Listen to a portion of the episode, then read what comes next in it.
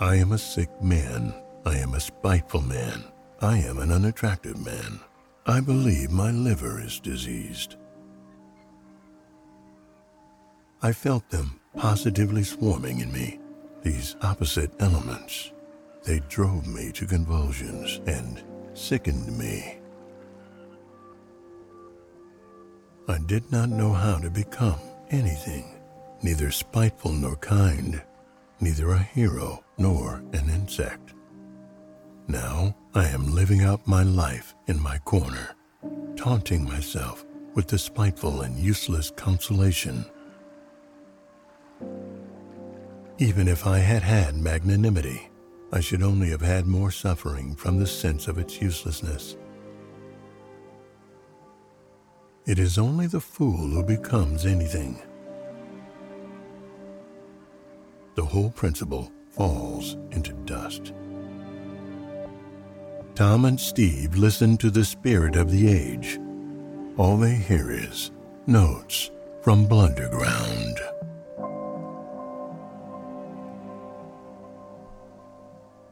Thank you for joining us today on Notes from Blunderground. My name is Tom, and I'm with my wingman, Steve.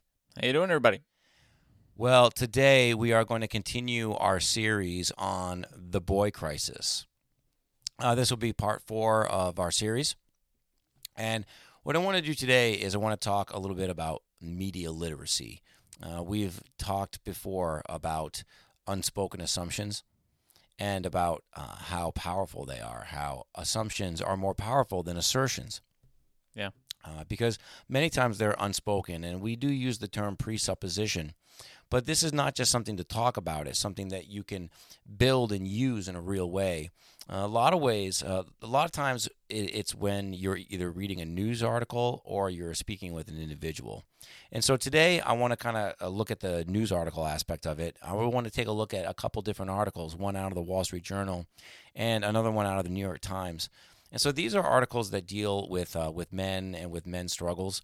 And it, the articles are not necessarily bad, but I do want to point out how you can how you can pull out unspoken assumptions and how you can you can frame establish a frame around any discussion that you might have with these articles. Hmm. Uh, but before I do that, I wanted to talk uh, about a, uh, a German uh, political philosopher, uh, and uh, his name is Carl Schmitt. You ever heard of him, Steve? Uh, I've heard of him. Yeah, I didn't. Um, I wasn't too familiar with uh, like his famous quote or whatever that the article mentioned, but Yeah, I've I, I've heard of him. Sure. yeah. The uh, he's uh, it, it's interesting. He's um he's o- oftentimes he's associated. He's known as a Nazi. Yeah. uh, you know, because he was heavily involved in the party. Mhm. Uh, but uh, and like we've spoken about before on the program, we always attack the idea, not uh, the person. Uh, we always uh, not necessarily attack, but we engage the idea, Right. and not the person. Uh, Right. So we don't try to conflate the two. And one idea that Carl Schmitt had that I think is really relevant here is Hmm. his ideas on sovereignty. Okay, on being a sovereign. Uh, and this is really important because as Christians, Steve and I, we believe that God is sovereign. That's it. Uh, yeah, and so, uh, but uh, Schmitt applied sovereignty to uh, to governments uh, and uh, to politics, and so it, I find it really useful and really fascinating to see how he defined it. Yeah, he kind of he put it in the secular version. He kind of, you know, in a way, I can see that point, but in a way, I, it really counts. I think uh, not only towards the secular, but also uh, towards God. See, Carl Schmitt basically said that to be sovereign, who is sovereign, right, in a culture or in a state, in a society, or even in the world? Yeah. The person who is sovereign is the person who gets to set the exception. Right. The, basically, the person who can pump the brakes on the entire judicial system or whatever the system is that governs that society. Yeah, pretty much. Yeah, he's. I mean, I think it. The quote word for word is "He who decides on the exception." Yeah, yeah. Yeah. It's it, it's it really it's about deviant behavior, right? Like what is deviant versus what is not deviant. And so, um, okay, so for example, Yeah, like what do you mean? Because the first thing came to my mind was like, I was thinking the president, you know, or whatever, or who whoever can institute, you know, martial law. mm, That's kind of like the first thing as an example that came to my mind. So, so what do you what do you mean? Well, a lot of it. So, for example, have you ever observed in um, in our political discourse, or maybe even on social media, how uh, and this happens a lot on Twitter. All right, it happens a lot. Is when something someone does something that's bad or that's distasteful. Mhm. There's always this call. Usually, it comes from the left to the right. Okay, uh, and uh, I found it today. It kind of sparked my mind on it because of the um, of uh, today's events uh, with Kanye West. Oh boy, So uh, I believe so. Um, so not that I'm now I'm not an expert, so I, I heard he got taken off the platform. Yeah, I don't want to. I don't want to speak to uh, to it because I'm not an expert. So I'm not trying to speak as an expert. But from what I understand, so Kanye went on the Alex Go- the Alex Jones show. mm-hmm. He went on Infowars. Yeah. Uh, and so um, I, I, he went on Tim Pool previously, and then that went south really quick, and he left. And so uh, that he went on, and then he couldn't get on Twitter, so he went on Infowars, and the, he had a big show, and um, well, anyhow, let's just say it didn't really go that well. Like so, you know, Jones came off as the he came off as the voice of sanity. Okay, so like, Al- Oh. yeah, like Alex Jones was like, was whoa, voice let's, reason. yeah, he was like, let's slow this down here, let's slow our roll, like really let's think about what we're saying, you know, and that's Alex Jones. Alex Jones is coming off as the voice of reason. Yeah, right. Who he's got to be sitting next to? No, no kidding, no kidding. And so this this kind of really brought about that uh, kind of a Carl Schmitt kind of a um, exception. Who gets to set the exception situation? Okay. Because a lot of times the left will say to the right. This happened a lot with Trump, right? So when what happened a lot with Trump is Trump would say something crazy or something like he would say uh, he would say, "Well, we're going to gather up all the Mexicans and we're going to throw them out the country." And then uh, maybe the next day, you know, Kayleigh or somebody would come out and say, "Well, President Trump didn't really mean that. What he meant was he really loves them all and they're great people." Right? so, and then what would happen is uh, the left comes over to the right, and it's always a request. This, okay? They always you you have to punch in your own direction, and then you have to acknowledge in the opposite direction. So, let's say, for example, that you're a conservative, right? You always are. You're always told, okay, by by by your enemy that you must punch towards your ally and then acknowledge towards your enemy. So in this situation that I'm referring to, like on social media, you would have leftists that would go to conservatives and they would say, "You need to go to all of your people and you need to say, "Hey guys, I don't agree with Trump. I think that uh, Mexicans are good people, and uh, I want to let you know that that's where my position is. Like I'm anti-Trump when it comes to throwing out Mexicans. You know, Yeah. So and then you have to simultaneously turn around, and then you have to acknowledge the action to the enemy. So you have to turn around, and then you have to say to the leftist, "Hey, are we cool? Like I, I, I've done what you know. I, I've gone. I've acknowledged it. Like we all, you know, Mexicans are good people." Yeah. and, and all this. So there's always this there's always this desire like on social media. You have to punch towards your own direction, then turn around and acknowledge. Now, I guess this would all be fine if everybody played by the same rules. But when Kanye West went on InfoWars, things didn't really That go. dude makes his own rules. Uh, boy, who, you're talking about what? Uh, Alex Jones or Kanye West? right. Right. Exactly. Right. Yeah. Right. No kidding. Man, I tell you. Yeah. Uh, the uh, yeah, uh, uh, the you know, oh, we'll do it on digital. We'll do it on digital someday. I'll uh, I'll have to share. Uh, I'll have to pull out some things out of my bag of tricks. Some uh, that'd be, a great uh, little show down memory lane. Hmm. So anyhow, when Kanye West went on Alex Jones, now the conservatives kind of wanted to throw this back on the leftists because what they can do is they can look at the leftists and say, okay, so what you need to do is do you need because a lot of leftists back in 2017 and 2016, I guess, and I'm not speaking as an expert, but I guess they were really pro Kanye. Maybe you could speak to this more than I could. I, I, yeah, my memory serves me correct. I, I believe they were, and then, you know, things got worse. The more Yeah. they supported Trump. So they uh, there was a lot of leftists that really supported and lifted up Kanye, and they really uh, they backed him. And so a lot of conservatives were saying to the leftists, "Hey, you need to go to your people, and then you need to say, hey, you know, Kanye's off his rocker, and this is all bad stuff, and you know, we're all we're all on the same team. And then when you're done." You need to punch left and then turn around and come to us, and then you need to come to us, and acknowledge, hey, you know, like we, we were wrong about Kanye, and you know this, you know, we're, and, and acknowledge it just like they want from the right.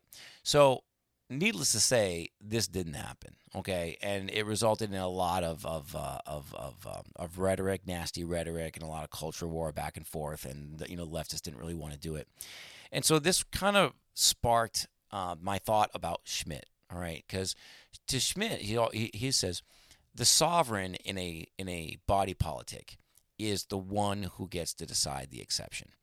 And so in in the case of Trump, in the case of uh, in the case of Trump, or in the case of of any other, uh, uh, say for example, a right uh, person on the right, uh, or when Kanye is on the right, then it's always it's never the exception. But when it comes time for the leftists to have something that they need to to do it for, then it becomes the exception, right? So then or so or then it becomes so then it becomes the exception. It is, is more close to the normal. Why is that though? Well, we see this as well with the FTX scandal, and uh, and so you you see the uh, with the Bitcoin uh, that we see now. He's going on all these shows now, and uh, he's actually lost he's lost billions and billions of dollars of uh, people's life savings, and he's actually getting kid glove treatment. He's going on these shows, but then basically. Um, you know, you have uh, people like George Stephanopoulos are, are giving him softball interviews. Right and people like Maxine Waters are blowing him kisses, and, Yeah. and, and and I mean they're really giving him a kid glove treatment. Well, the establishment's not just in politics. The establishment's literally in everything, entertainment, media, uh, everything. Yeah, right. No, exactly. But it's always you always have to look at the gatekeepers and that- look at yeah, how- that's what gives them the ability is the gatekeepers. yeah, and they use that gatekeeping ability to determine what the exceptions are. Right. Exactly. So therefore, so therefore, they always set the frame. Now, we could always we could just put a bow on this, and we could call it good, and say, well, if you're on the right, then you're never going to have a shot because you don't have any of that power to set the frame. You can never um, set the exception. Yeah. However, you do. Yep. Because you can always slow it down, and you can always start challenging people's assumptions. So uh, yeah, so just looking at you can look at these. So you got to slow it down. You have to look at the unspoken assumptions and really look how to draw it out. And so today, what we want to do, uh, we've been talking about uh, boys and men, and so we have two articles that I've chosen. And so I'm gonna have uh, my wingman Steve here. He's the man with the golden voice.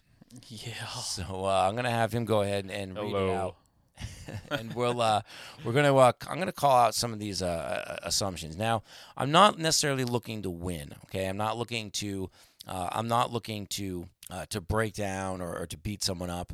I'm really just looking to slow things down, and I want to I want to I want to call I want to call those first principles out. All right, I want to bring it back down. And and if in notes from underground, we talked about this: the third principle, the, the second principle, and the primary principles, Right. secondary principles. So we want to try to we, it, we we may go all the way back to God. We may we might not have to. All right. So there are other assumptions that people hold that you can learn to see, and once you see them, then you can engage them. So we're going to start off. This is an, an article Yep. from the uh, Wall Street Journal. Is that right? Yeah. So uh, it's called "Being a Cheap Date is Suddenly a Major Plus." So just the title of this, I was excited to read it anyway. Just, well, it, not for the reasons you may think. There was uh, back when I was in the army, there was a time that somebody had uh, made a made a joke about being a, a cheap date. It had to do with that. We'll get into that on uh, the digital blunderground at some point. There you it's, go. it's just a really funny comment. But either way, the title grabbed my attention. So it says, "Looking for love has always been emotionally draining. Now, it will also drain your bank account even more than it used to." That's why many daters are increasingly pushing back and embracing frugality. It's a necessity for some, with the price of restaurant meals up 17% and alcoholic beverages away from home up 12% since the pandemic. All right, I'm going to stop you right there. So here we have our first unspoken assumption here, okay, and it comes in the form of two words. What do you mean? No, you can verify alcohol prices. Well, you can, but uh, we have You're not talking have- about that. No, no, we have two words here. So the first word is many, and the second word is some. All right. So these are uh, these words have are are uh, vastly subjective. Okay. and they're used by journalists uh, to indicate when journalists don't have data, right? Yeah. Yeah, when they don't have data, Generalized statements. Here we go. You got it right, exactly. So whenever you uh, want to say something definitively, but you don't have anything to back it up, you always want to use broad terms like many and some. Uh, you know, Trump does this on the right. You know, he'll say uh, many people are saying that the the polls are all Republican, they're all red. You know, many people say uh, that they say that Donald Trump is the best politician of all time. Yeah. Many, many people, right? Yeah. So he'll, he'll he he does the same thing, and that's one of the reasons why people love Trump is because Trump was one of the first people to do it. And when Trump says things like many many people, right, and he he, he gets that that nasal. It just sounds like a lot. well, no, it does, but he's also he's not. He's attacking the left. You see, this is why Trump became like the he became like the guy for like all the edgy meme lords on the internet, you know, because they they look at him and they say th- th- he gets to do like what they all would do, you know, like in a, a snarky like if you can get snarky with your teacher, with your classmates, that's what Trump does to the left. He goes on like uh you know he goes on uh, one of these uh, MSNBC shows and then he forces the guest to like be wicked nice to him. And then afterwards he ambush him you know? Like he'll do it but he does it and he does it intentionally and he doesn't hide it He's You good know, at it. oh he's very oh he's very good at it Yeah. you know it's funny that's one thing uh it's um uh it's hard hard to do i, I don't know if they're all gathered together in one place but he, his um you go back i think michael malice did this recently uh, and uh, he probably deserves a purple heart for it uh, but he went back and he went from about 2012 to about 2014 and he categorized like he went through all trump's tweets like from like 2013 Oh man. oh that was like a that was like a golden year Wow. I mean, wow. I mean, that was like Trump at peak. I mean, that was like peak Trump. That is a lot to go through. It, it is a lot because he tweeted a lot. makes back my editing job seem easy. Oh man, but then he's got he has like so many tweets back then, Oh, thank you. and uh, he's so many tweets back then. And Trump would tweet things. He would say like people would say, uh, people would say, oh well, uh, you know, uh, uh, uh, say I, I, uh, you know, they'd say, uh, uh, you you're like a you're a, a total scumbag, you know, or or you must be, uh, or you know, your wife must hate you, you know. And then Trump would say something like like, well, you know, my wife doesn't always get along with me all the time, but at least she's not stuck with some loser like you. Oh, he threw money in people's I face mean, at one point. would- Not, not like- literally, and then he's he's talking to someone with like 10 followers you know like just some person on the internet and Yeah. he's like he would say the most like he, and it was just he would engage like random people at random times and just say the most outrageous things. You know we all know that money does stuff to people. I mean kanye west i mean i was reading about today like kanye's got more i mean his money his money's broken his mind. I mean his his mind's totally broken now. And and like his his money's just sent him to this place. But I was reading about today, like Kanye, because I guess he he just uh and like again, I'm not the expert, but he just settled, I guess, with Kim Kardashian, and they got divorced, I think. Mm. And so anyhow, but like with all the settlements that he's made over the years, like he pays out like fifty six thousand dollars a day, Ugh. like every day, and, and that's like one type of entitlement. It's not that's not the total either. That's just like just straight. I think that's just straight to Kim. So I, I think then there's other stuff on top of that. Yikes.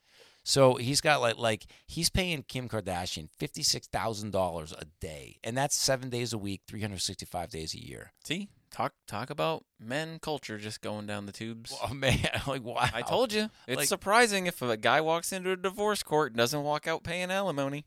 man, I like, but I I just like the amount of money that comes in and leaves. Like eh, like most people are not gonna like won't make that in a year. You know, you think? Right? They're never gonna you know they're never gonna hold that in their hand. No. And like Kanye West got like got this money coming out every day, you know, like it's just crazy. All right, so hey, let's go go ahead and hit up the uh, second paragraph in this article. All right. Yep. So continues. For Tyler Sandoval, asking someone on a second date used to mean shelling out for a fancy sit down dinner. These days, he's more likely to suggest drinks, small bites, or even cooking at home. Mr. Sandoval also says it's easier to end the date early if it isn't working out during drinks. You don't want to make a huge investment in someone you don't know, says the, says the 32 year old Boston email marketing consultant. You also don't want to assume someone else wants to make a huge investment in you. Los Angeles based dating coach Julie Spira says, All right, I'm gonna go ahead and stop you here. Okay, That's okay. So uh, we'll pick it up with uh, Julie here in just a moment. alrighty. But this guy Tyler San- uh, Sandoval. Yeah. So this paragraph, and this is one of my favorite devices here too. Th- this, uh, okay, so this whole paragraph lacks context. All Yeah. right. So th- this is an article here. Uh, this first one here, uh, where th- we have quite a few, quite a few assumptions in this one. So this entire paragraph lacks context. So effectively, uh, he, the first date, the process of the first date is alluded to, but it's never fleshed out. Like his actual, like what does he do for a first date, and why does he do it? It's actually never addressed in the article. No. So it never says. So there's this mysterious process for the first date, and we don't know what that process looks like. And we also don't know uh, Mr. Sandoval's motivations behind the first date. Now we know that in the second date, that previously he had uh, he, he had spent a lot of money, but then now he wasn't spending a lot of money. And so, why would he spend a lot of money before and not spend a lot of money now? So, in the article, does he say? Uh, it, it- does he say explicitly that it is because of uh, inflation? Nope. Nope. Just just says he doesn't want to make a huge investment in someone that he didn't know would want to make a huge investment in him. Right. So there could be any number of reasons that he does what he does. A plethora. Yep. And a journalist has every incentive to leave out context when it fits their own narrative. So what I would do is I would challenge the uh, the person in this article. I would, challenge a person who was using this article. I would look at it and I would challenge them to say, "Hey, you know, we don't really have a lot of great context in this article. So if you want to use this as an anecdotal example, then that's fine. But you can't look at this and say that this is this is a, a, a hard cold fact because it's being presented as one, but it's not. Right. All right. Pick it up with Julie? Yep. Let's go, Julie. Alrighty. Los Angeles based dating coach Julie Spira says rom coms. That's your favorite, right, Tom? Oh, all the time. I, was I was watching one. Uh, I was watching one before it came over. Right? No, you weren't. You isn't that the no? That's uh no. I was. Uh, isn't that what Fight Fight Club's one of those? Isn't time. Get out of here. You still ain't watched that. so, no. I- So, I think it's a rom com. oh boy. I'll go watch it and find out. So rom coms, they, they taught people to shower a love interest with elaborate gifts, food, and wine to signal their interest. Now, she says that kind of movie is more likely to signal that you're out of touch with today's economic concerns. Her clients increasingly opt for more casual dates to cut costs and to show their sense of fiscal responsibility to a potential partner, she says. It used to be taboo to talk about money. Now you need to have these conversations, she says. It's overwhelming when somebody you barely know love bombs you, she says, referring to those kind of grand gestures. So this Julie, what's her name? Julie Spira. Is that what it is? Uh, yeah. All right. So just Miss Spira here. I mean, uh, this paragraph drives me nuts. All right. So number one, everything in this paragraph is anecdotal. All right. So if you don't know what anecdotal means, anecdotal means that I heard this from a friend. Okay. So this is effectively this is probably my this is my least favorite part of social media. And and if I'm gonna give up social media one day and I'm gonna throw my, my tablet against the wall and be done, this is going to be the reason why is because you can you can come out on social media and you can have like this elevated comment I mean, you can have this inspiring comment right like you can say something that is so beautiful so elevated. I mean you can have, i mean it'll bring tears to your eyes. I mean right? You, you read it and then your you just, y your eyes start to well up and you're like man like this tweet is like creating like emotional resonance in you right? And you can have this amazing thread and all that and the same thing. And then you know some some jerk, you know, some some jerk, some jerk John from somewhere off in in in in, in you know Truth or Consequences somewhere, you know, comes along and says, "Yeah, well, you know, my buddy did this and it didn't work out that way, so." Yeah. Right. Right. So everybody's got a friend, right? Everybody's got a friend. Everybody's got someone that they know that uh, doesn't fit the generalization. See, this is how it works, okay? You generalize so that you can make a point. All right. If you're going to be talking about something that uh, involves a great number of people, you're never going to be able to make a point unless you generalize. People do it all the time. Man, I've never met anybody in my life hates people generalizing more than you. well, man, no. I, I, I, the thing is, is that okay? Is that I understand that people need to generalize. Okay, like I generalize, but you generalize because you have to make a point. But what people do is people tr- people don't want people to generalize, and so they always use anecdotal evidence to say they'll say, well, not all people are like that. See, when you generalize, you're including the outliers. All right. So when if you say, well, um, all dogs like to bark, right? When I say that. I am implicitly acknowledging that there is a small population of dogs that don't bark and everybody knows it, and I shouldn't have to say it, and I don't have to listen to somebody come along and go, "Well, you know, my grandma Jones had a uh, had a dog that never barked, and so I don't know what you're talking about." And you say, "Oh, these dogs bark," because I clearly know there's one dog that doesn't bark. Like, yeah. 80-20 rule, right? 80% is going to be a generalized thing. You're always going to have outliers. so anyhow, this is why anecdotal evidence never holds water. Okay, so I mean, and, and listen, it's people can feel the way they feel. People can have the experiences that they have. So a lot of times, a lot of times when people will give anecdotal evidence, you know, I do acknowledge people. I believe you. You know, like okay, I believe you. Right? If you say it happened, then it happened. That's great. Yeah, just so they'll go away. Well, yeah, but no, I mean, I guess you want to make sure you know, people you, you know they believe you, but that's not the point of what you're trying to do. When you're trying to general, when you're trying to make a point about something, you generalize. You you have to generalize in order to make the point move it forward, especially when you're talking about people, the social sciences and such. Hmm. So Well, the uh, so anyways, this is anecdotal evidence, and also too, uh, she also talks about uh, frugality and love bombing, and so this is a. I, I do want to point out. Um, there's a lot of urban versus rural here because she is a consultant in L.A. And the Wall Street Journal is uh, based out of I think it's, it's based out of New York. That's where Wall Street's based out All right, yeah. So it would be okay. So it would be based out of New York. So- It's a long day over here Right, in the yeah, studio. There you go. That's right. That's right. That's right. Is that San Francisco? That San Francisco Chronicle is that based out of L.A.? I think it's I think it's out of California. Right. I think so. Is that based out of Phoenix? Right. Yeah. That's right. So the um, so in New York, so we're talking L.A. and New York. This is urban versus rural. So Yeah. you're going to have a lot of different behaviors, and the population of L.A., although I know it's big, is only so big. I mean, it's not the whole nation. It's 300 million people in the nation. So when you're talking about the way that this person experiences life, Did, fine. did you just forget the other 34 million people? the 34. Well, I always do 300 because you know it's a nice even number. It's Why kind of like a because there's generalize. 34 million other people you just forgot about. Well, I didn't forget about them. I just I intentionally didn't include them because 300 is a much better number than 334. You know, many people say that Really? three- many. Would you rather have 334 million dollars or 300 million dollars? Many people say that 300 million dollars can make you very happy. Get out of here, Donald Trump. right? Oh, right? man. Some people. Yep.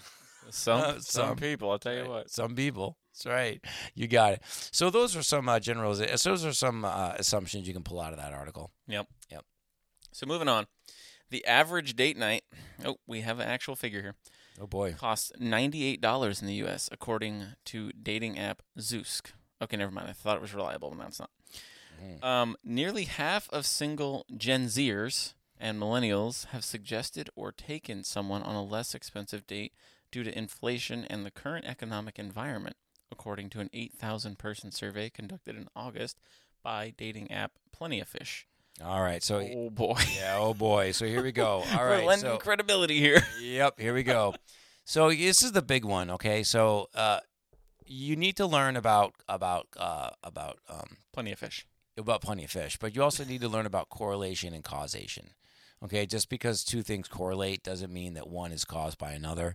Uh, so, effectively, you can get any survey to tell you anything you want about any subject at at any time. And 8,000 people is not a huge sample size. I mean, not, not compared to 300 million. no, 334 million. Right. Right. Yeah. Exactly. So, uh, 334 million people. Well, you got 8,000 of those people. All right. So, uh, this other person that was uh, in LA doing the um, doing the the dating consultation thing, like she, or if she did it for 15, 20 years, she may run 8,000 people herself, and that's only one city. Yeah. So uh, you're really not you're really not looking at at uh, a, a situation where you know you're looking at a direct correlation. All right. So Natanya Malin Gazak, I'm not going to give that another shot. She's 35 anyway. Now almost exclusively goes on walks for first dates. After a string of bad matches, she decided to incorporate dating into an activity that already brings her joy, walking around Prospect Park in Brooklyn, New York. If it's not mu- if it's not a match, neither of us needs to feel resentful that we invested our time or our money and can instead feel glad that we got to take a walk in nature, says Mrs. Gazek, who runs a diversity, equity, and inclusion consulting firm. Yeah, man. You got it, right? Three letters. Come on, say it along with me. I don't want to say. Come on, say uh, it. Say the thing. Say it. DEI. D E I, right? D E I. So this is my favorite paragraph in the whole, I probably the whole podcast actually, because this one here is, is great. So number one, it's anecdotal. Number two, it shares no direct relationship at all with the uh, tagline for the article, with what the article is actually about. I don't even know what the article's about anymore. All right. And number three, okay, that's how bad it is. Okay. And Yeah. number three, and then number three is there's it's there is a litany. Okay, so if you're plugged into the culture thing, then there is a thousand reasons why this person can be having problems with their love life, and, and a, a lot of it having nothing to do with the state of the uh, the economy. And probably she runs a DEI business. She probably is so she's probably like Kanye West. She probably like right down below Kanye. Are you making assumptions? I- I probably am, but I mean, I think this one's probably pretty good. I mean, I think this one, I think probably, you know, some a lot of people. Okay, so there's some people. Some people say this person is so rich that she's making Kanye sweat it out. Right? I mean, wow. I don't. I already don't have anything in common with her. Who likes walking around a park in Brooklyn? That just sounds dangerous. Well, you know, I, I suspect that she probably has, you know, been taken advantage of a number of times, and so she probably already dated most of the men she would, would like to get along Ooh, with. And Man, the assumptions are flying around in the studio. I know I've probably been hit by a few of them. Uh, wow, probably so. I know. Golly. Can I move on to the next paragraph, or we? Or is that your favorite? So you want to stay on it for a while? No, no. Please continue. Okay, here we go. Those who had been pre-screening their matches with a phone or video chat to get an initial read on a possible date are now using the same strategy as a money-saving tactic. Daniela Lerma, 29, sometimes has extensive text conversations with her dating app matches before meeting up in real life. The Queens, New York client services specialist had some conversations that went on for so long before actually going on a date that she jokingly asked if they would just be pen pals forever. Inflation is also provoking more people to question norms around who picks up the tab, says Christy Kadirian, a relationship psychologist based in Pasadena, California. Despite growing comfort with discussing gender roles in heterosexual relationships, Dr. Kadirian says many women still expect a man to pay for a first date. Yeah. So this uh this first part here is the the woman who says that she texts back and forth and she wants to be pen pals. Yep. So there's we don't know what came first, the chicken and the egg. Like we don't know if if she wants to be pen pals because of inflation or if the inflation just gives her an opportunity to do what she would rather do to begin with. So we don't really know that. And so uh, th- therefore there's no direct correlation between what's written and what the article is about. And then we have the uh, the the psychologist who is going to bring about a legitimate point, saying that uh, hey, intersexual dynamics plays a part in this. Uh, uh, but notice that just like some people say, right, she doesn't quantify it. So it could be that, or it could be you know, it could Yeah. be monkeypox, or it could be a bag of popcorn, or anything else. It Doesn't matter. Right. So let's see uh, see where we go from here. So says Rachel Horowitz, who dates men and women, usually splits the bill or picks up the tab when she's on a date with another woman. But when she's meeting up with a man for the first time, she believes it's polite for him to offer to pay. I'm a modern woman. I'm a feminist, but I believe at least the first date, the 24 year old Chicago entertainment, entertainment marketer says. More of her dates have been asking to split in recent months, she says, and a few months ago she experienced a first when she woke up to a text requesting her half of the bill from a man who had made a big show of waving her credit card away the night before. The text read, Hey BB, what's your Venmo? I need that dollar bad, ending with a worried looking emoji. That was when she realized that economic concerns had changed modern dating customs. She says she was put off by the message but thought to herself, I know you're laughing over there, I am too. I'm trying to make it through this. but thought to herself, I guess if you really need that dollar that bad, I'll give it to you. She paid him about 40 bucks via Venmo. There was no second date. In New Orleans, Karsten Newmister had been going on fewer dates to save money. It's riskier now, says the environmental content editor. Oh my goodness. 27 years old. You work really hard, Steve. You know, you'll get there one day. you feel a little more discouraged when a date doesn't go well and it's also expensive. It adds a little more salt to the wound. He's still inclined to pick up the bill on a first date, but says he'll often choose a cheaper spot than before, and is more likely to suggest his date gets the next one. If someone doesn't respect that, I don't think it's someone I would like to see again, he says. Mr. Sandoval in Boston says inflation has co- coincided nicely with his growing belief that picking up the tab sets up an uneven power dynamic that could carry over into a future relationship. He says he can only think of one recent date where they didn't split and his date didn't offer her card. That felt weird to me, he says. It wasn't worth making a stink over. Thankfully, the article is over. Yeah, I know. My what mercy. in the world? So that whole section, okay, is very illustrative, and it really reveals the uh, uh, the motivations behind the writer. Uh, so what you want to do is start off with um, the introduction part, uh, and she says, with the psychologist, that the author uses the phrase "changing relationship standards," right, or changing dynamic. So what, I, I maybe I can't quote it. What is the quote? So I think it's inflation is also provoking more people to question norms around who picks up the tab. Right. And so that's really important because she says changing norms. And then afterwards, this is where we get, uh, for example, we get the, uh, the the bisexual person Yeah. who uh, who so the person so first of all we go from we go from a, a fairly normal person and then we go changing norms. First thing we see is someone that sleeps with both men and women. Yeah. And then we see the frame, right? The frame is set. Uh, excuse me. Uh, the power dynamic is set. So now we're no longer into uh, objective standards. Now we're into power dynamics because for her being a bisexual woman, uh, it would make uh, her on the intersexual di- on the intersexual uh, ladder would be higher than, uh, say, for example, a heterosexual person.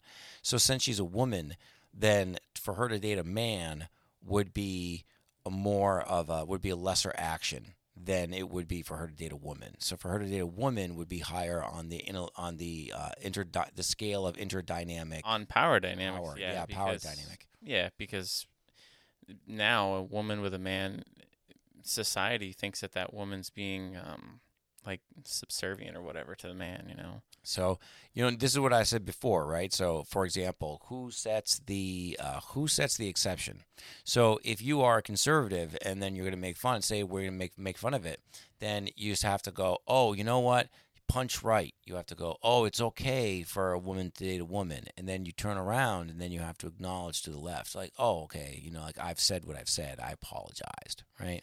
And so that's always what they want. So um, so what you do is you would attack the assumption here. So you'd say, okay, well, um, you know, the first assumption here would be that this woman has two kind of relationships. One is appropriate and natural, and the other one is not. And so you would, uh, what I would do is I would make an appeal to nature. And so I would say, okay, well, you know, and see if the person would uh, would go there. I'd appeal to nature. Okay, so uh, nature, biology, we can see whether you know. I personally feel it's God, but maybe you feel like it's it's it's biology, and whatever, whichever one, whichever one you go with, Yeah. you would make an appeal to nature. That biology clearly states that men and women are are sexually compatible and that men and men and women and women are not. And so this is an abnormal relationship. And so therefore i would question the assumption. The assumption would be that a uh, would be that a, a, a female on female relationship would be uh, a form of legitimacy and even a higher form of legitimacy. She even she leaves out or or she leaves open, I should say, a, a door here because you know she said I believe on the first date that you know at least the at least on the first date the man should pay. right You know, well where does where does that come from? Where does that tradition come from? How come you have how come you hold to that? sure Oh, that probably leads down a road that they are going to lose, going all the way down that road. Mm. Yeah, uh, that would be something I would go after. yeah So I like that's what I'm saying. Like, that's what I don't get. Like, why do you think it's okay for the guy to pay on the first date? You know, and and right before you say that, I'm a modern woman. I'm a feminist. right Like, how do you lead with that and then go straight into being like, but the guy should pay? I think on the first date. Well, it's the it's it's the it's the virtue signal because you always got to remember like the left looks at the right as fundamentally flawed almost like sin okay? So like the right looks at the left literally as sin. So they'll look so a christian say say if you're a believer and you're on the right and then you look on the left and you say okay well i see a homosexual relationship. You said that is a sinful relationship. You're, you're saying it's sin. Well, the left does the same thing to the right. They just don't use explicit language like we do. So they'll look out and they'll say, "Well, you know, Steve, the thing is, is you know, you were raised in the uh, the particular school system, and so that school system didn't give you a chance to get to where you need to be. So you know, you're really a victim, you know, and so you, you yeah. you're, you know, and so they'll say, you know, they don't, they, they, they don't. There's no reality where they'll look at you and they'll say, well, you know, you probably you probably know best about how to make decisions about your own life right? Like yeah. you're like decisions you make are the best for you and your family, and and that's an assumption. No, they're right. going to say right. they're going to say you're their victim, or if you're not a victim, then you have sinned in some way. You know, this is the whole capitalism argument. You know, to say that uh, you know people in Texas are evil, you know, or what have you. They can't say right. why. But they just know that they have to be because they act a certain way. And so they say, well, if these were good people, they wouldn't act that way. Yeah, stereotypes run yeah. pretty deep. And so you have here at the end of the article is really thick in this stuff. They talk about power dynamics and they talk about changing norms. And so all sorts of language at the end of this article where she's framing all these changes as and when you read the article it really comes off as well the world is changing and you know these things are also changing and so it's a lot of confusion and so everyone's going to have to really pay attention and really focus and here's where we want to keep our focus on. It's going to be on DEI, which was mentioned in the article. It's going to be on changing norms, which was mentioned in the article. It's going to be on power dynamics, which was named in the article. It's going to be on a scale that's a subjective scale because we got we got pail of fish, we got many and some. Uh, you know, we got stories, and remember, stories are for females, numbers and charts are for men. So we have stories everywhere. So this is uh, uh, aimed towards a, a, female reader. So there's all sorts of of of, um, of alarms going off here, and there's all sorts of assumptions in this article. Uh, so this is one you can fairly you can tear apart fairly easily. And we have a second article, uh, which is, I think, probably a more interesting one. But uh, this one is a little bit better. I'm going to kind of give away the ghost here. This one is not nearly as bad. It's from the New York Times, and I, I don't I don't march in step with everything that's said in this article, but I will give the uh, author of the article credit in that they wrote an article that you can read from different perspectives and you're not gonna have you're not gonna be tre- you're not gonna have your uh, your your assumptions stomped on or challenged. All right, yeah, this one's from the New York Times. They're based out of New York. Um, wait, are you sure?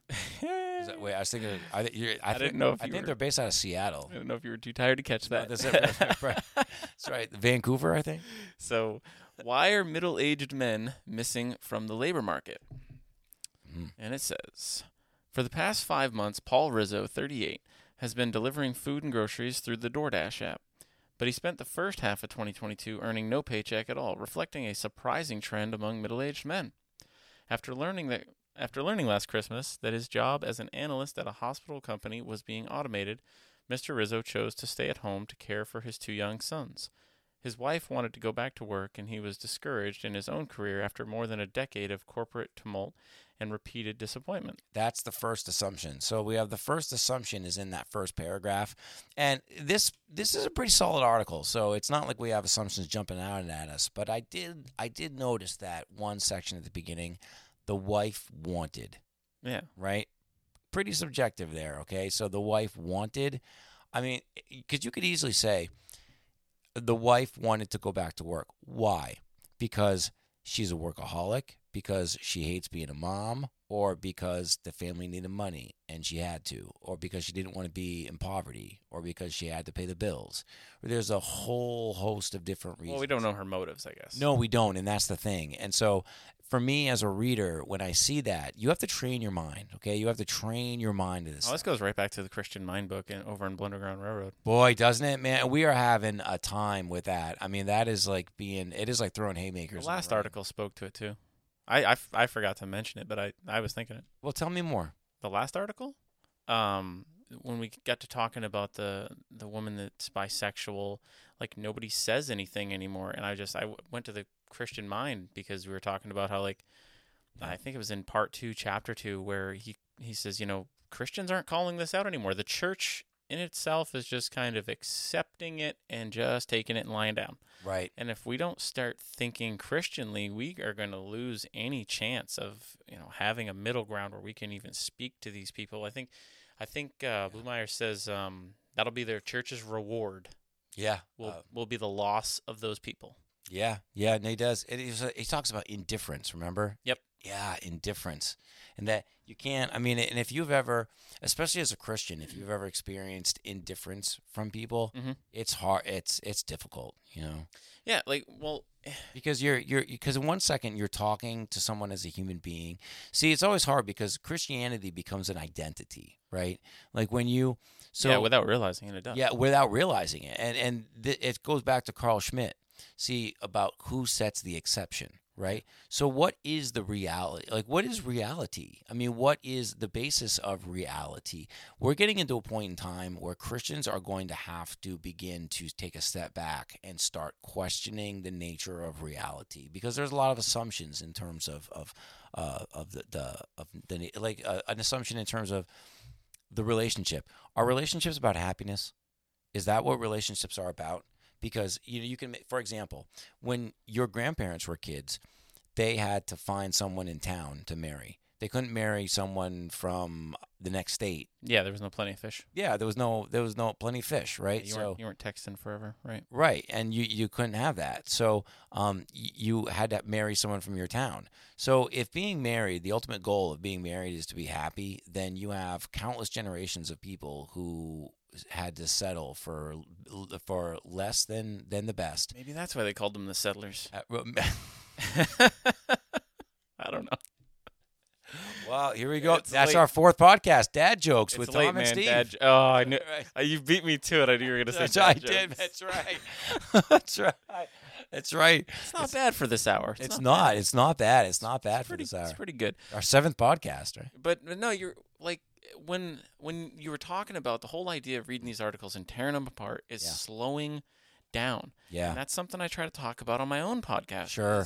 Where I'm like, hey, slow down. When you hear this word, when you see this word, your ears should perk up. Let Yeah. your ears perk up a little bit. Nice. Go back and figure out what you're reading, who wrote it, what they're actually talking about, Mhm. and most importantly, what are the facts? What do you actually know? Do you actually know what that person is telling you? I mean, that's that's probably the, the biggest problem in America today. Yeah. Outside of the the the, the lack of belief in, in God Yeah. that we have is people just buy whatever they hear, hook, line, and sinker. The, the critical thinking is just gone Right. out the window. Yeah. That ship sailed long time ago. Yeah. You know, so just trying to yell at people to say, "Hey, what are you actually reading? Is this a factual article here, or is this? Oh, no, New York Times, not Encyclopedia Britannica." Well, a lot of times people uh, see technology, people's lives are already at a point where they get taken care of. So a lot of times the information that enters into people's lives is actually not information that's necessary for their survival. So it becomes more narrative, narrative frame than anything else. That's a fancy way of saying people are lazy. well, I mean, I just like, for example, Kanye West. Like, I don't need to know about Kanye West, right? So, but I do, and every every once in a while, it affects something that I say or do, but it it shouldn't because I I don't need to know anything about him in order to live live my life. No. So, whenever I hear something about him, it's just I have to remember like this is a waste of time. Like, I don't need this information unless there's a purpose for the information. But it takes a Christian mind or a conscious mind to push that out, and it takes Yeah. training your mind to Right. get there. right, that's right. Is exactly what the Christian Mind book is talking about. You're right. Yeah, absolutely. Great stuff. Yeah, you can check that out right over on the uh, Blunderground Railroad, Yep. where Tom and Steve go from ignorance to knowledge. You can find us on Facebook too, just so you guys know. So it's easy. All right, so it says, uh, moving on here. Mhm. He thought he might be able to earn enough income on his investments to pull it off financially. Mr. Rizzo's decision to step away from employment during his prime working years hints at one of the biggest surprises in today's job market. Hundreds of thousands of men in their late 30s and early 40s stopped working during the pandemic and have lingered on the labor market's sidelines since. While Mr. Rizzo has recently returned to earning money, many men his age seem to be staying out of the workforce altogether. They are an anomaly as employment rates have rebounded uh, more fully for women of the same age and for both younger and older men. About 89.7% of men ages 35 to 44 were working or looking for work as of November, down from 90.9% before the pandemic. The group's employment rate showed signs of rebounding last month, but has been usually depressed, or unusually depressed, I'm sorry, on average over the past year. The decline in labor force participation among middle aged men has spanned racial groups, but it has also been most heavily concentrated among men who, like Mr. Rizzo, do not have a four year college degree. The pullback comes despite the fact that wages are rising and job openings are plentiful, including in fields like truck driving and construction, where college degrees are not required and men tend to dominate. Economists have not determined any single factor that is keeping men from returning to work.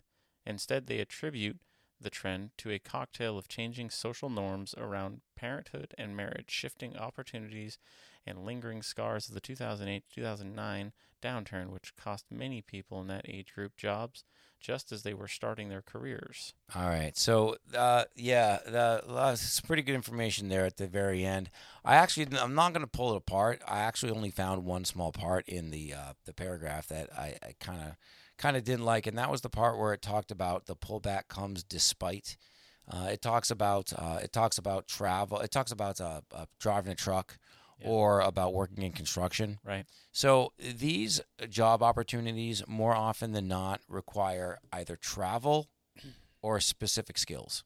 Yeah and so there's no um, we don't have the kind of information you know you can't quantify for all the guys. Like let's take all the guys that don't have a job and all in this age bracket and look at their ability to either move travel or to have a specific skill. And i yeah and one of the jobs she named right there truck driving i, I yeah. and that gets mentioned so much. And that is um, the field in which uh, in today's society, like, and yeah. it's been, I think it's been this way for a long time. Sure, there is the most job openings available in any field uh, of it's is truck driving by right. far. By there far. is a huge need for that. There's a lot of people, and I'm included in this. Okay, yeah. If I wasn't retired, mm-hmm. I, I, don't care. I'd lose my house before I did that. Right. The the problem right there with with that paragraph, she points out a job that she's assuming that people would want to get into it in the first place. There you go. Perfect. Yep. You know, I couldn't agree more. And I just gave you a hundred reasons why.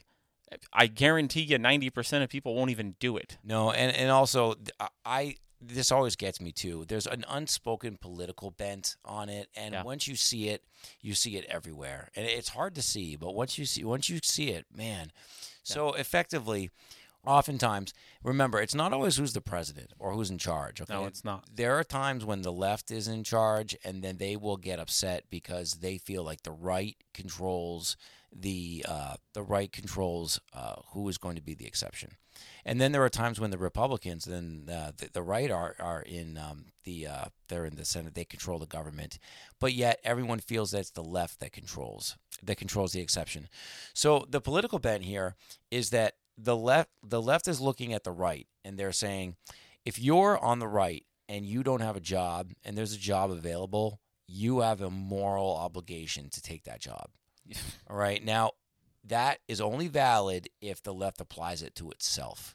Right. Right. And so this goes back to, and you can actually, there are leftist narratives on this because a journalist or like uh, at CNN, they just laid off a ton of people at CNN journalists all over the country are getting uh, are, are getting fired. And a lot of these journalists are being told that they either need to go into solar power or they need to go into uh, computers and coding. And a lot of them don't want to but they don't get the same flack that people on the right do. If you're a middle-aged man and you uh, for example um, uh, for example this this man in the article works for DoorDash.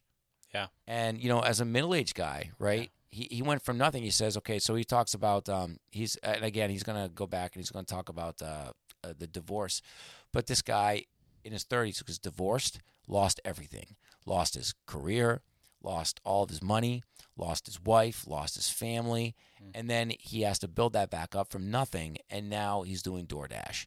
And so the way that that's framed in the article has nothing to do with the individual. It is framed as as Johnny doesn't have a job. Now Johnny works for DoorDash. America, great. You know, that's the narrative. And Right. so, you know, the man gets lost in this narrative. Right. And yet, you know, I, I seem to recall, you know, I got a lot of details about some of the uh, the, the, the, the, the, the DEI owners and, you know, the, the in the other article, right? You know, I get a lot more Yeah. detail there. I, you know, about she's a Yeah. she's a feminist. Very and she- vague here. she sleeps with men and women, and then the other person owns a company. And We got we got right down to the text messages, what they actually said. we did. That's right. Yeah, we did. We were talking about the text messages. Yeah, I, I right. noticed some issues with the dating partner right there. All right, right Oh, there like, you go. What? Who texts like that? Yeah, so you But do have anyway. this kind of unspoken political bent, and that's something that you see a lot of times. And so, for me, in le- reading an article like that, I would want to stop the person, and I would want to talk about the the uh, the the leftist part of it, and say, hey, you know, uh, like you're probably on the left, so to say the person writing it, to say, do, are you aware of like I because I might say something like this. I might say, well, I don't. I don't really inhibit that world. So, are you aware of a lot of narratives? Do people talk about that a lot? Do people talk about what journalists are going to do? Do you know anybody who's struggling? Like, what, you know, this? And you try to get them to acknowledge. You want people to be on the same page. You know, you're going to be on the same page. You're working with the same pres- uh, presuppositions. Yeah. You don't want to just let people frame other people. You know, we're going to frame the uh, we're going to frame the conservatives as being uneducated and unwilling to take a job, and then we're going to uh, frame the leftist as being college educated, enlightened, and deserving of a particular type of job. Well, the second half of that article absolutely insinuated that there's a whole bunch of right wing people out there that could have these jobs, but they're just sitting around in their duffs and they're not taking them. Right. The, the insinuations that the articles give off, that's that's the narrative yeah. that the media drives. Yep. Yep. No, it's really true. It really is true. And how um, you notice too when they talk about, for example, middle-aged men, uh, and that's another. eh, Not necessarily in these articles, we don't see it, but I've seen this in other articles, and it does vary. Sometimes it's slight, sometimes it's more. But you always notice that men, as a demographic, when they're presented as a demographic, are always presented as a monolith Oh yeah. right? They're always presented as a monolith. So it's always one group, middle-aged men. Like, is there like Cookie a cutter club? people. Yeah, there's like a club like you get like, cause I don't know, like I'm I'm a middle-aged guy, so like, do I get like a card and they get like a free donut every? You've been in long enough to have the gold membership, I I, think. man, maybe you know, and I hope I get to two free donuts, you know, for the get the card, and I can go down to every Friday and get two free donuts. It'd be kind of nice. So men always exist as a monolith, and then women they never do, you know, and so that and that's that would be the modern like you always get accused of misogyny. If you Oh, man. if you talk about women as a monolith, right? Like no, women always need to be presented as individuals who make individual decisions, but men it's fine if they're a monolith. yeah. Right. Yeah. There. You Yep. Generalize about women. See where that gets you. Right. There you go. All right. Well, that is going to be our episode today. We thank you for joining us. Uh, we are talking about the boy crisis, and we'll probably come back to this because this is a bigger deal, uh, and uh, there's a lot going on here. Uh, but um, we will see you next time on Notes from Blunderground. I am a sick man. I am a spiteful man. I am an unattractive man. I believe my liver is diseased. I felt them positively swarming in me, these opposite elements. They drove me to convulsions and sickened me. I did not know how to become anything, neither spiteful nor kind, neither a hero nor an insect. Now I am living out my life in my corner, taunting myself with the spiteful and useless consolation. Even if I had had magnanimity, I should only have had more suffering from the sense of its uselessness. It is only the fool who becomes anything. The whole principle falls into dust. Tom and Steve listen to the spirit of the age. All they hear is notes from Blunderground.